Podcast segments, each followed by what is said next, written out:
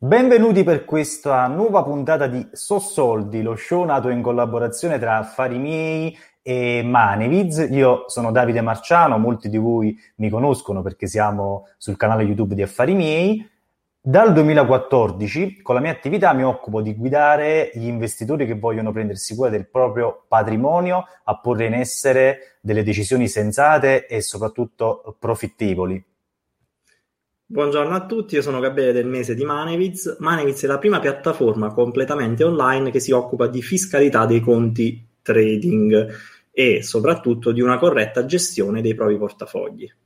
Eh, oggi è una puntata molto interessante, tra l'altro, Gabriele, perché parleremo di quando entrare sui mercati finanziari e quali strategie adottare per rendere, ammesso che ci siano, poi lo scopriremo nel corso della puntata, per ehm, appunto porre in essere un ingresso eh, sensato, perché un po' la paura di tutte le, le, persone che si approcciano ai mercati finanziari quando hanno capito che devono investire è ma come entro, quando entro, nel tempo che passeremo insieme in questa uh, puntata appunto di Sossoldi, cercheremo un po' di condividere la nostra esperienza, l'esperienza dei nostri clienti e daremo qualche consiglio a chi magari si trova in questa fase e si sta chiedendo uh, che fare. Quindi è una puntata molto, secondo me, che interesserà molte persone che, che sono pronte appunto per, per, fare il debutto sui mercati. Esatto, è molto pratica come puntata, diciamo. Eh sì, e quindi abbiamo deciso di farla proprio perché è un'esperienza in realtà che ho vissuto in prima persona ormai un bel po' di anni fa, ma che soprattutto vedo costantemente riproporsi sia nei clienti eh, nuovi dei nostri programmi, sia dei programmi formativi che del club eh, FIP per gli investimenti, insomma, che abbiamo fondato come affari miei, ma la vedo in realtà anche in eh, persone che hanno già iniziato a investire da, da, qualche anno, magari hanno fatto i primi investimenti e poi a un certo punto eh, si bloccano. Quindi abbiamo pensato di provare ad affrontare il tema alla luce di quella che, che è la nostra esperienza e provare a dare un po' quella che, che è la nostra visione su questo, su questo argomento. Ecco. Sì, assolutamente, ma anche io lo vedo, per esempio, con i dati di Maneviz, vedo i momenti di ingresso delle persone, dei clienti sui mercati, quindi eh, intuitivamente c'è questo pensiero comune che quando i mercati subiscono uno storno, quindi perdono un pochettino, è un momento ideale per entrare, quindi abbiamo visto tra le statistiche comunicate dai broker, ma anche appunto dall'esperienza diretta dei clienti di Maneviz, che in seguito al crollo di marzo 2020, quindi esattamente un anno fa rispetto a quando stiamo registrando, eh, c'è stato un afflusso molto notevole di eh, nuovi investitori, soprattutto investitori che probabilmente erano lì in attesa da mesi, se non anni, di trovare il momento giusto per investire. Molto spesso però che cosa succede? Eh, che non hanno investito a marzo nel minimo, po- pochissimi hanno, sono riusciti a eh, investire nel momento in cui eh, tutta l'informazione annunciava eh, l'apocalisse zombie, come mi piace chiamarla, no? Quindi in realtà molti hanno investito a maggio, a giugno, a seconda del, del proprio bisogno di tranquillità. Quindi oggi parleremo di questo, di quando è il momento ideale per entrare sui mercati. Eh sì, su questo io voglio dire una cosa secca e poi la spiego, cerco di spiegarlo un po' meglio. Il momento è sempre, nel senso che eh, questo posso dirlo con esperienza perché l'ho visto in carne e ossa nei, nei clienti di, di affari miei. Io conosco perfettamente il flusso diciamo, decisionale che ci porta ad investire sui mercati finanziari, nel senso che a un certo punto, nel mezzo del cammin di nostra vita, decidiamo di, di occuparci di, di, questo tema, c'è chi lo fa molto giovane, chi lo fa un po' meno giovane a seconda dei casi, entriamo in quello che io chiamo il bias della conoscenza, cioè fino all'altro ieri magari leggevamo la Gazzetta dello Sport eh, o altri quotidiani, insomma, che parlavano di altri argomenti anche più alti degli investimenti, non sto sminuendo ovviamente la cosa. Quando cominciamo a interessarci di mercati finanziari, entriamo nella bolla E questo i social, sotto questo punto di vista, eh, ci aiutano perché nel momento in cui cominci a fare qualche ricerca su Google, poi vedi che le notizie che ti compaiono nel feed Android o quello di, di Apple sono tutte legate ai mercati. Su Facebook vedi tutte cose che hanno a che fare con i mercati. Su YouTube idem. E quindi cominci a ricevere troppe informazioni e raggiungi, questo l'ho visto in ogni epoca storica, anche prima del Covid, raggiungi quel picco di eccesso di informazioni che ti porta a pensare che il momento esatto che stai vivendo sia il momento più complicato della storia, ogni volta per una ragione differente a seconda di come stanno andando le cose, e quindi stai lì e ti blocchi perché se i mercati stanno andando giù è una catastrofe, sta avendo la fine del mondo. Se i mercati stanno andando su da anni non può andare sempre così, quindi potrebbe esserci uno storno all'improvviso. E se i mercati, diciamo, sono in una fase interlocutoria, dici no, ma aspetta perché non si sa mai, eccetera. In realtà la risposta è che è sempre così, perché se tu prendi eh, anche l'informazione finanziaria di vent'anni fa, magari in un'altra epoca storica rispetto a questa, tu tutti i giorni sui quotidiani che vent'anni fa nella maggior parte dei casi erano ancora cartacei, trovavi esattamente lo stesso, chiamiamolo pathos, cioè la stessa situazione dove sembrava che stesse per arrivare alla fine del mondo eh, all'improvviso o magari c'era troppa euforia e quindi si diceva guardate che prima o poi succederà. Non so se ti è mai successa una cosa simile anche a te. No, assolutamente. Da qui c'è il primo consiglio pratico. Ignorare le news, ignorare il rumore, eh, perché ci sono numerosi esempi. Per esempio, il primo che mi viene in mente è quello che, che fa Taleb in uno dei suoi libri, non ricordo precisamente quale, in cui fa vedere come la stessa, nella stessa giornata un evento veniva associato sia al, all'aumento di valore dei mercati sia al crollo successivo. Perché, come in questi giorni accade spesso, ci sono delle giornate dove i mercati passano allegramente dal fare più 2 al fare meno 2%. E quindi noi abbiamo bisogno umanamente eh, di avere una spiegazione, perché le cose non possono accadere così per caso. Non, non siamo preparati noi a livello, di, eh, a livello umano. Noi abbiamo bisogno di fare delle previsioni, eh, perché eh, questo è insito nella nostra natura, cioè noi nasciamo comunque come eh, animali selvatici, mettiamola così, e gli animali selvatici hanno bisogno di fare delle previsioni perché ne va della propria sopravvivenza, quindi devono prevedere quali sono i rischi e quindi prevedere che cosa potrà accadere. E questo qua ce lo siamo portati un po' dietro fino ai giorni nostri, quindi abbiamo questa esigenza di fare delle previsioni che ci porta poi a quello che hai definito tu, che è alla fine una sorta di effetto Dunning-Kruger, ov- ovvero nella fase iniziale eh, crediamo eh, in cui affrontiamo un argomento, noi crediamo di aver subito capito tutto, allora guarda è facile, ok, eh, come eh, praticamente eh, un articolo interessantissimo sui Robin Hooders de- del Wall Street Journal dice guarda alla fine investire è semplice, eh, compra basso, vendi alto, no? Quindi che, che, ci vuole? È facilissimo, cioè perché non lo fate tu? Perché non guadagna tutte vagonate di, di, di milioni di euro in questo modo? Perché? Perché loro erano all'inizio della fase, poi a un certo punto l'investitore consapevole si rende conto, arriva al picco e dice aspetta, ma non è tutto così semplice. Aspetta, ma è complicatissimo e viene inondato di informazioni, talmente tante informazioni, anche inutili, per cui eh, si blocca, non agisce, c'è uno shock e quindi anche lì è un discorso umano. Noi quando abbiamo paura, che cosa facciamo? Non agiamo. Cioè o agiamo o scappiamo, quindi o agiamo e facciamo delle cose o scappiamo e vendiamo tutto. Esatto, che è quello che poi succede quando uh, c'è il cosiddetto panic selling che porta poi ai, ai, crolli di borsa, perché in realtà questo è un concetto che, che appunto esprime, esprime, molto bene Taleb, ma per certi versi anche Thaler, ormai ne ho, ne ho, letti talmente tanti di libri che non mi ricordo neanche chi lo dice e quando, quindi è, anche io ho l'eccesso di informazioni sotto questo punto di vista, ma in realtà noi cerchiamo di dare sempre una giustificazione appunto razionale a quello che succede sui mercati finanziari, quando i mercati altro non sono che la sommatoria eh, di, delle azioni che fanno degli individui che in tanti casi si comportano esattamente come i Robin Hooders, cioè persone che stanno lì, che, che comprano perché vedono che un titolo sale, poi non capiscono più perché non sale, vendono e vanno, e vanno in panico. Ecco, quindi questa è una cosa importante, nel senso che non dobbiamo caricare di troppe aspettative di serietà una cosa come i mercati finanziari, dove in realtà, se prendiamo singolarmente, ma non solo i singoli investitori, ma anche i fondi comuni di investimento, i gestori attivi sono delle persone che sono in preda a delle emozioni o in alcuni casi sono in preda a delle esigenze commerciali. Questa è una cosa che spiego sempre nel, nel club con, con, i miei, con i miei clienti. Gli spiego sempre, guardate che anche il mercato degli ETF,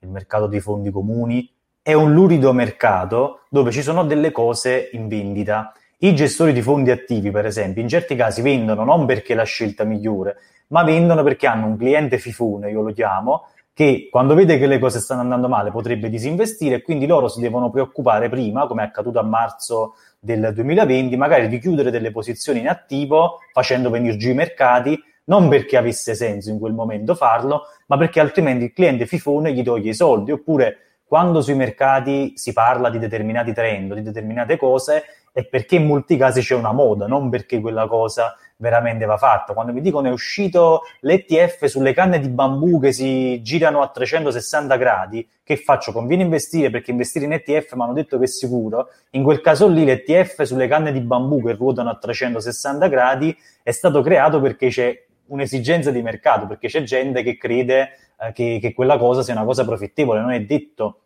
che quella cosa funzioni. Ed è per questo che entriamo un po' in quello che può essere un altro consiglio, secondo me, eh, importante, che si collega con quello che ho detto prima, cioè che investire, invest- bisogna investire sempre e bisogna cominciare, eh, e bisogna cominciare con una solida strategia, che è figlia per forza di eh, diciamo una pianificazione finanziaria individuale, cioè noi prima di andare sui mercati finanziari dobbiamo sapere che cosa andiamo a fare. Nel momento in cui abbiamo capito che cosa andiamo a fare, l'ingresso è solo il primo pezzo di una strategia che può durare una vita. Cioè, tante volte io mi trovo a fare eh, la consulenza psicologica, mettiamola così, a molti nostri clienti che a parole dicono io ho investito con un orizzonte temporale di 20 anni però sono preoccupato perché Musk ha fatto una scorreggia che ha fatto scendere un po' il titolo di Tesla che fa parte dell'SP500 sul quale magari ho investito.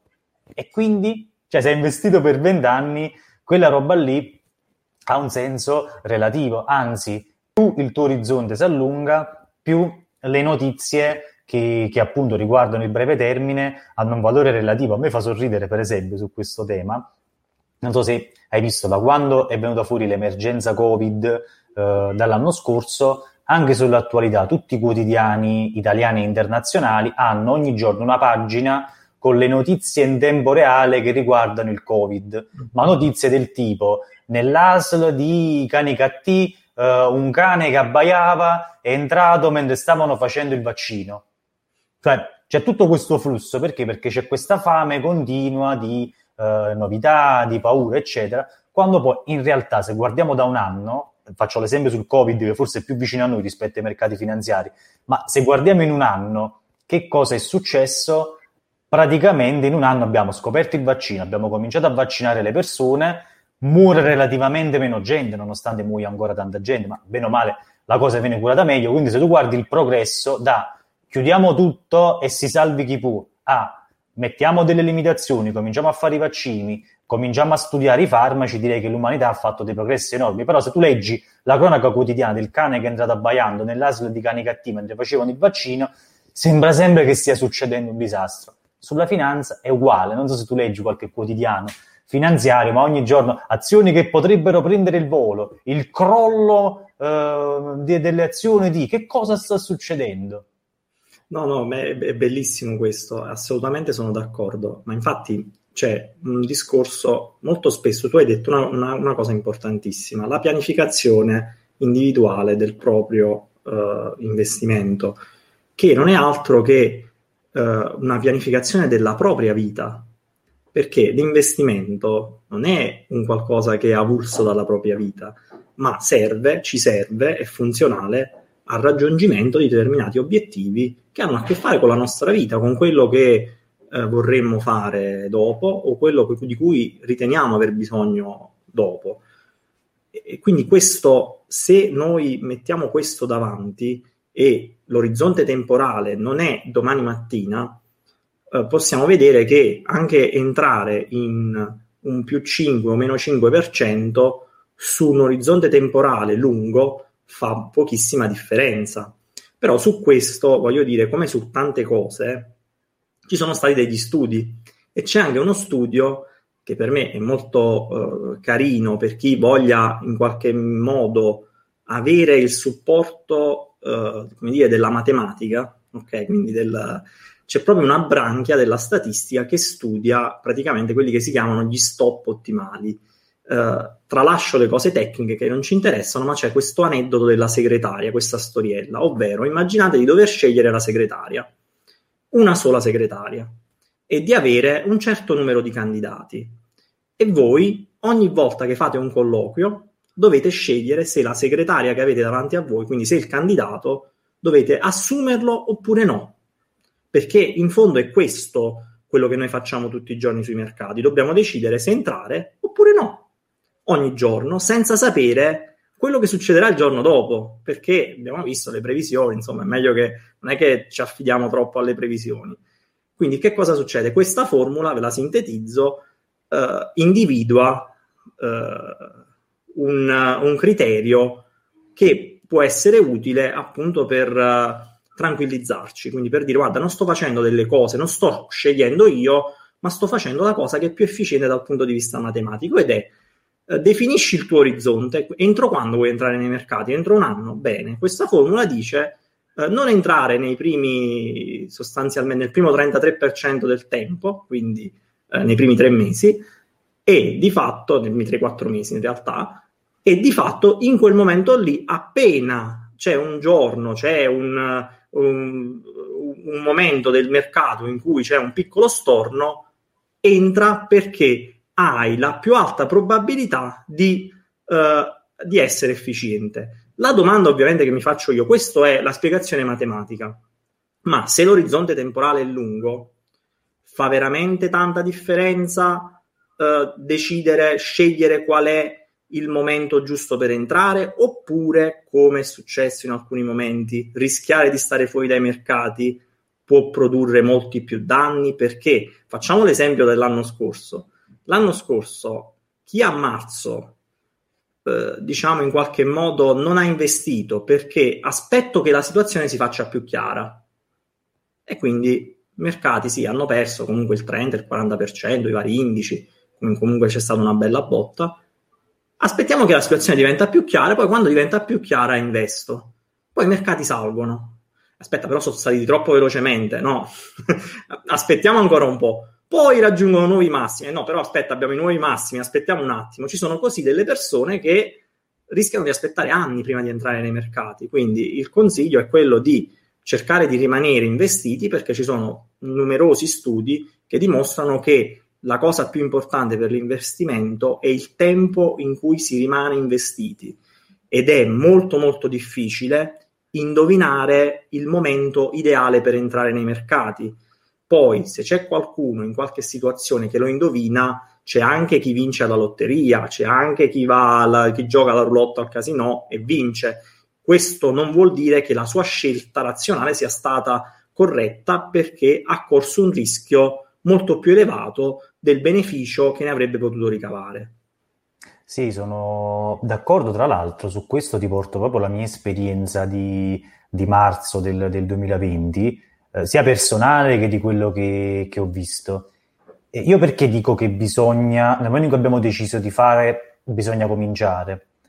Perché se tu non cominci, praticamente non hai l'esperienza, non maturi l'esperienza, questa vale per qualsiasi cosa della vita. Se tu non cominci, non maturi l'esperienza per agire. Se tu avevi iniziato a investire magari a metà 2019 e a marzo del 2020 avevi capito che cosa dovevi fare e ti trovavi il portafoglio in rosso, magari in quel momento, avendo già fatto l'esperienza, avendo già vissuto uh, l'esperienza appunto di stare sui mercati, avresti potuto fare quello che poi ho fatto io, che hanno fatto in tanti, avresti potuto fare degli ingressi appro- tattici approfittando di quello che stava succedendo. Perché? Perché tu già sapevi, già eri in grado di stare nel mercato, questo soprattutto se avevi fatto un percorso e non c'eri finito per caso, già eri dentro, quindi eri già compromesso, non dovevi più porti il problema di quando entro perché avevi cominciato e magari potevi cogliere l'opportunità, come ho fatto io, come hanno fatto tanti nostri clienti, di comprare con lo sconto, no? come diciamo spesso nel, nel gruppo dei, dei, clienti, dicono ma quando arrivano i saldi, l'altro giorno proprio discutevamo di se 5-10% in meno fosse un saldo o se convenisse aspettare, io ho risposto sempre nella mia maniera, ho detto io fino al 20% non, non, guardo nemmeno perché tanto se i mercati vanno oltre il, il meno 20% mi firmano per strada e, e, me lo dicono. Fino al 20% ne, parla, ne parlano solamente i quotidiani di, di settore. E questa cosa qui è molto importante secondo me perché risponde ad uno dei, dei, principi di successo che viene eh, enunciato nel libro di, di Ray Dalio, che è uno dei miei libri preferiti che ho letto negli ultimi anni, eh, che riguarda appunto la risoluzione dei problemi, perché avere dei soldi da investire e gestire il proprio patrimonio è un problema, come abbiamo detto in tante occasioni. I problemi sono di primo livello, secondo livello, terzo livello, quarto livello e quinto livello. Dalio dice che tu più riesci praticamente ad andare oltre il primo livello del problema e migliore sarà la qualità delle tue decisioni. Sui mercati finanziari, se noi stiamo fermi ancora al problema di primo livello, cioè quando comincio, non raggiungeremo mai la capacità di affrontare i problemi di secondo, terzo e quarto livello che possono essere sono entrato, sono in rosso del 30%, che faccio? Quello è un altro problema con un livello di difficoltà più alto, perché magari da un punto di vista emotivo, se non sei abituato alla volatilità, magari può essere complicato da gestire, però come dico spesso alle persone, bello mio, se vuoi investire, eh, questi sono i problemi, prima cominciamo a farlo, dobbiamo farlo bene, dobbiamo farlo seriamente e prima impariamo a risolvere problemi più complessi con successo, se no c'è il rischio, come dicevi giustamente, che passi gli anni eh, ad aspettare che arrivi, che arrivi il momento, nel frattempo l'interesse composto non lavora per te, nel frattempo perdi delle occasioni e perdi anche delle occasioni di rialzo, perché poi quando scoprono il vaccino e i mercati fanno su, non è che ti bussa la sera prima Ursula von der Leyen e ti dice guarda che abbiamo acquistato le dosi di, di vaccino per l'Europa, non è che ti arrivi il Whatsapp della Pfizer, lo scoprono e basta. E se stai fuori ti sei perso una delle giornate di borsa che probabilmente, non ricordo bene, ma sarà stata una delle giornate migliori degli ultimi anni, quella di quando hanno annunciato il vaccino Pfizer. Diciamo quella settimana, sì, è stata molto... No, ma infatti, ma poi tra l'altro c'è da dire che gli storni importanti avvengono una volta ogni sette anni, in media, parlo dell'SP500. Quindi rimanere fuori per aspettare uno storno significa correre il rischio di aspettare 20 anni. Quindi, eh, cioè non 20 a 7-8 anni, o a seconda dello storno, della percentuale, cioè un meno 50% capita una volta ogni 30-40 anni, un meno 20% ogni 7 anni. E quindi è molto devastante questo. E poi soprattutto, altro consiglio pratico, giustamente, che accennavi tu, eh, quel, l'investimento, cioè investire o comunque eh, incrementare la propria parte, è solo il primo step. Abituarsi a come educarsi alla reazione quando i mercati vanno giù è più difficile dell'investimento, perché se stai fuori tu stai perdendo, ma perdi qualcosa che non, non, tocchi con mano perché comunque i, i, tuoi soldi li senti ancora al sicuro in banca, diciamo così. Anche se l'inflazione se li sta mangiando, anche se stai perdendo potenziali guadagni, però sono potenziali guadagni, mentre invece sappiamo eh, dall'economia comportamentale e da tutti gli studi che sono stati fatti che il dolore per la perdita di qualcosa è molto più grande del piacere di un'eventuale vincita. Quindi quando eh, noi perdiamo, siamo veramente devastati, siamo distrutti se non siamo abituati. Quindi prim- un consiglio pratico è quello di investite, abituatevi prima, diciamo, entrate nei mercati, prima eh, vivete l'esperienza in prima persona di un crollo dei mercati, prima potrete mettere in pratica eh, diciamo alcune informazioni, alcune lezioni, alcuni ragionamenti che state facendo adesso anche ascoltando questo video, ovvero cercare di non vendere. Dovete resistere alla tentazione di non vendere quando i mercati crollano e non è facile. Sì, tra l'altro possiamo trarre un insegnamento per certi versi eh, dallo sport, come sanno le persone che mi seguono da più tempo, io sono appassionato di ciclismo, principalmente dal guardarlo in tv più che dal praticarlo E, lo scorso anno, per esempio, mi ricordo una telecronaca di una tappa importante del Tour de France dove il campione uscente eh, ha avuto una crisi, diciamo, fisica, per cui ha perso sostanzialmente la possibilità di lottare per, per la riconferma. E il campione uscente è un atleta colombiano, si chiama Bernal, perché segue è stato il più giovane vincitore del Tour de France, se non erro, e mi ricordo che il commento tecnico di, di Eurosport, eh, dove ci sono appunto ex ciclisti, loro dicevano per una parte è una fortuna, perché lui ha vinto il Tour da giovane, quindi mettendolo sui mercati finanziari, lui da giovane è entrato nel momento giusto perché eh, si è trovato in un anno in cui era il più forte e gli altri avversari magari c'era una transizione, ma il fatto che da giovane abbia avuto una crisi da campione, sostanzialmente, lo mette in una condizione di, avere, di acquisire un insegnamento tale che se non crolla perché magari emotivamente non regge e viene assistito bene dalla squadra, poi questo atleta nello specifico corre per la squadra praticamente più importante del panorama ciclistico, se non crolla l'anno prossimo tornerà più forte di prima. Adesso non voglio portargli Iella, mi è pure simpatico perché si è, si è, formato in Italia, sono riprese le corse quest'anno ho visto che è molto pimbante, uno dei favoriti per il Giro d'Italia, tra l'altro quest'anno, sembra che abbia imparato bene da quella lezione, quindi è lo stesso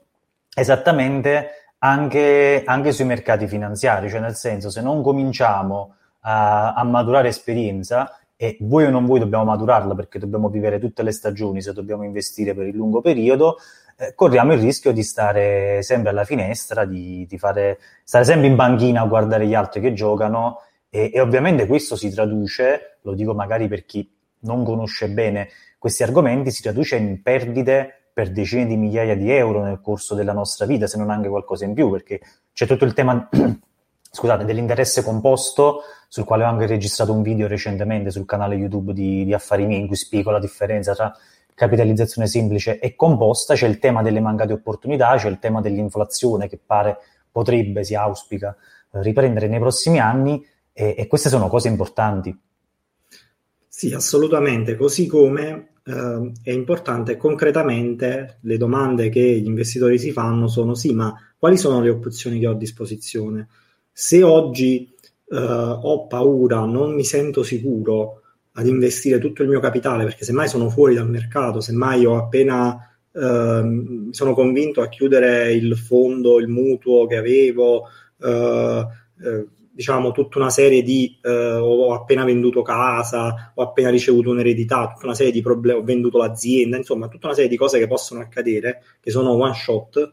e ho una somma importante. O avendo una somma importante ho più paura perché è la prima volta che lo faccio. Quindi quali sono i suggerimenti pratici che in qualche modo possiamo dare? Possiamo dare uno, che è l'aspetto più importante. Alla fine è personale, quindi devi fare qualcosa che ti fa stare bene. Quindi se entrare oggi con tutti i tuoi soldi sul mercato ti fa stare male, anche se più o meno ti sei vagamente convinto che è la cosa giusta da fare, ma non ti senti a tuo agio con questa decisione, non farlo. Quindi aspetta, trova una strategia che è più adatta per te, perché ti fa sentire bene. Che su queste strategie, ovviamente, Davide ci ha fatto tanti video, quindi ti lascio le parole su quali possono essere le opzioni concrete per gli investitori che in un momento dei mercati non vogliono, non sono convinti ad investire tutto. Sì, si parla molto spesso del piano d'accumulo, no? che eh, alcuni identificano come un prodotto, in realtà dico spesso che la vita è tutto un pack, nel senso che noi il piano d'accumulo che significa in italiano? Piano di accumulo capitale, cioè investire dei soldi in maniera dilazionata, che è l'opposto del PIC, che invece è quando investiamo tutto in una volta sola. No? Se noi investiamo eh, in maniera dilazionata nel tempo i nostri soldi, otteniamo esattamente eh, l'obiettivo anche emotivo, mettiamola così, di eh, distribuire, di diluire questa nostra paura nel corso del tempo e cominciare ad acquisire familiarità. Alla fine è quello che fanno molti, molti nostri clienti. A un certo punto la risposta è: Senti, ma se non te la senti, voglio dire, tu, tu investi per vivere meglio, non è che investi per, per vivere peggio o per complicarti la vita. Fai, fai così e, e, non ci sono problemi. Poi ti ripeto, non guardare all'1-2% di qualche anno rispetto a tutta la vita che magari hai davanti, perché alla fine avrà un impatto relativo, acquisirai familiarità e probabilmente vorrai in essere delle decisioni in futuro più smart, più veloci, che ti permetteranno in altri scenari magari di, di ottenere dei, dei risultati o comunque di cogliere delle opportunità. Tra l'altro, rispetto al tema che hai prospettato, c'è un'altra situazione, se vogliamo speculare, perché da un lato io ho visto le persone che magari hanno una somma grande rispetto a quella che pensavano di poter investire e quindi gli abbiamo dato un consiglio, non fasciarti la testa, eh, diluisci l'ingresso. Dall'altro ho visto in molti casi, per esempio, delle persone che hanno un'elevata capacità di reddito e, e di conseguenza di risparmio, un capitale alto, ma comunque non altissimo rispetto alla capacità di risparmio attuale, e molte di queste persone si fasciano ugualmente la testa, cioè dicono ma io adesso eh, che faccio, entro tutto, non entro, eccetera. E tante volte la mia domanda è scusa, ma se tu hai 10 e ogni anno puoi entrare con 30, ma di che ti preoccupi? Nel senso, ogni, tu ogni anno avrai questo problema e questo tuo problema rispetto a quello che hai adesso imbatterà per il 30%, è diverso per esempio da quello che eredi da un milione di euro e magari mette da parte 10.000 euro all'anno, quindi dice ma io l'ingresso strategico che posso fare, lì posso capire la paura, perché l'ingresso strategico che posso fare rispetto al grosso del mio capitale è limitato, ma se tu hai 10 e ogni anno c'hai, c'hai 3, voglio dire, ho detto 30 forse prima, ma ci siamo capiti, eh, voglio, anche lì eh, è relativo, anzi concentrati a farlo perché più fai e più familiarità acquisisci. Quindi adesso che ci accingiamo, insomma, abbiamo detto un sacco di cose, riepiloghiamo un attimino quali sono i, diciamo, i macro trend di questa, di questa puntata. Aiutami anche tu perché nel frattempo... Sì, sono... allora, possiamo dire, riassumendo, consigli pratici sono uno, l'investimento è un, è un atto, un processo individuale, quindi eh, qualsiasi scelta va fatta nella misura in cui ci fa stare bene come investitori, nella misura in cui ci possiamo convivere. Seconda cosa, eh, provare a individuare il tempo adatto per entrare nei mercati, quindi quello che tecnicamente si chiama market timing, è complicato. Questo non vuol dire che non si può fare, però è complicato, ci sono gli studi che dimostrano che non è efficiente, quindi eh, il suggerimento è quello di provare, nei limiti del primo consiglio, a stare il più possibile investiti nei mercati perché è importante entrare prima nei mercati, quindi terzo punto, perché non è soltanto l'investimento importante, quindi la parte iniziale, ma le reazioni che noi abbiamo ad eventuali crolli. Quindi, così come Davide diceva, è, è fondamentale anche lì per un professionista vivere un momento di difficoltà, così per noi come investitori, alle prime armi soprattutto, è fondamentale anche ricevere un salutare storno del mercato. Quindi prima noi viviamo questa esperienza in prima persona perché letta, scusate, letta su internet o vista su un video è totalmente diversa dall'esperienza pratica, quindi va vissuta in prima persona. Prima facciamo questa esperienza, prima ci facciamo gli anticorpi. Poi il quarto punto può essere uh, esattamente quello detto da Davide, nel momento in cui abbiamo una una certa somma iniziale, possiamo prevedere un ingresso diluito attraverso diciamo, la pratica del pack, che non è un prodotto, ma è una tecnica, diciamo. Il, l'ultimo punto a me che viene in mente, poi dopo ti lascio la parola se ho omesso qualcosa, uh, è soprattutto quello di um, nella strategia di investimento considerare che l'investimento fa parte degli obiettivi fine- della vita, quindi non è un investimento fine a se stesso, ma è un investimento per le cose che vorremmo fare dopo o che riteniamo importanti fare dopo. Quindi qualsiasi scelta noi facciamo la dobbiamo considerare in un orizzonte temporale talmente tanto lungo per cui il più 5 o meno 5% non deve spaventarci. Esatto, credo che hai detto tutto e soprattutto a differenza mia hai avuto il dono della sintesi, quindi direi che possiamo, direi che possiamo salutarci qui con questo, con questo episodio. Ringraziamo gli amici che ci seguiranno sia in video che in, in podcast ovviamente diamo l'appuntamento per, per le prossime puntate di, di Sossoldi. Che ste, come amo dire. A presto. A tutti, ciao ciao.